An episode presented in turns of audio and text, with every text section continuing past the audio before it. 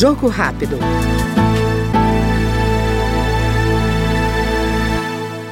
A palavra de ordem da bancada feminina é o incentivo ao empreendedorismo de mulheres que buscam autonomia e alternativas de sustento econômico.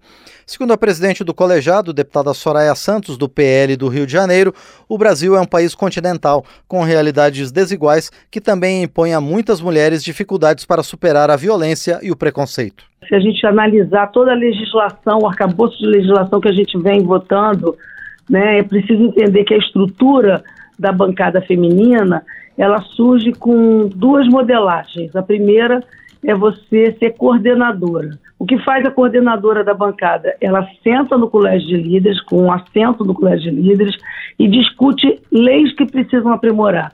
Portanto, o trabalho da coordenadoria é interno, junto com os líderes, com os deputados e as deputadas, para promoção de leis. A procuradoria, ela vai fazer o trabalho externo, ela compõe a mesa diretora, né?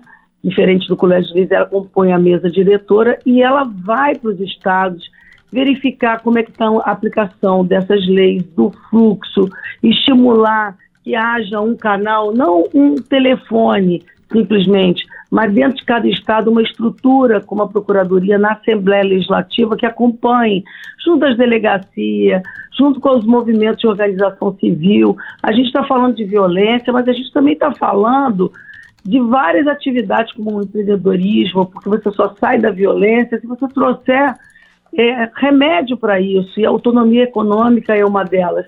Esse insumo que a gente traz de fora para dentro aprimora a legislação.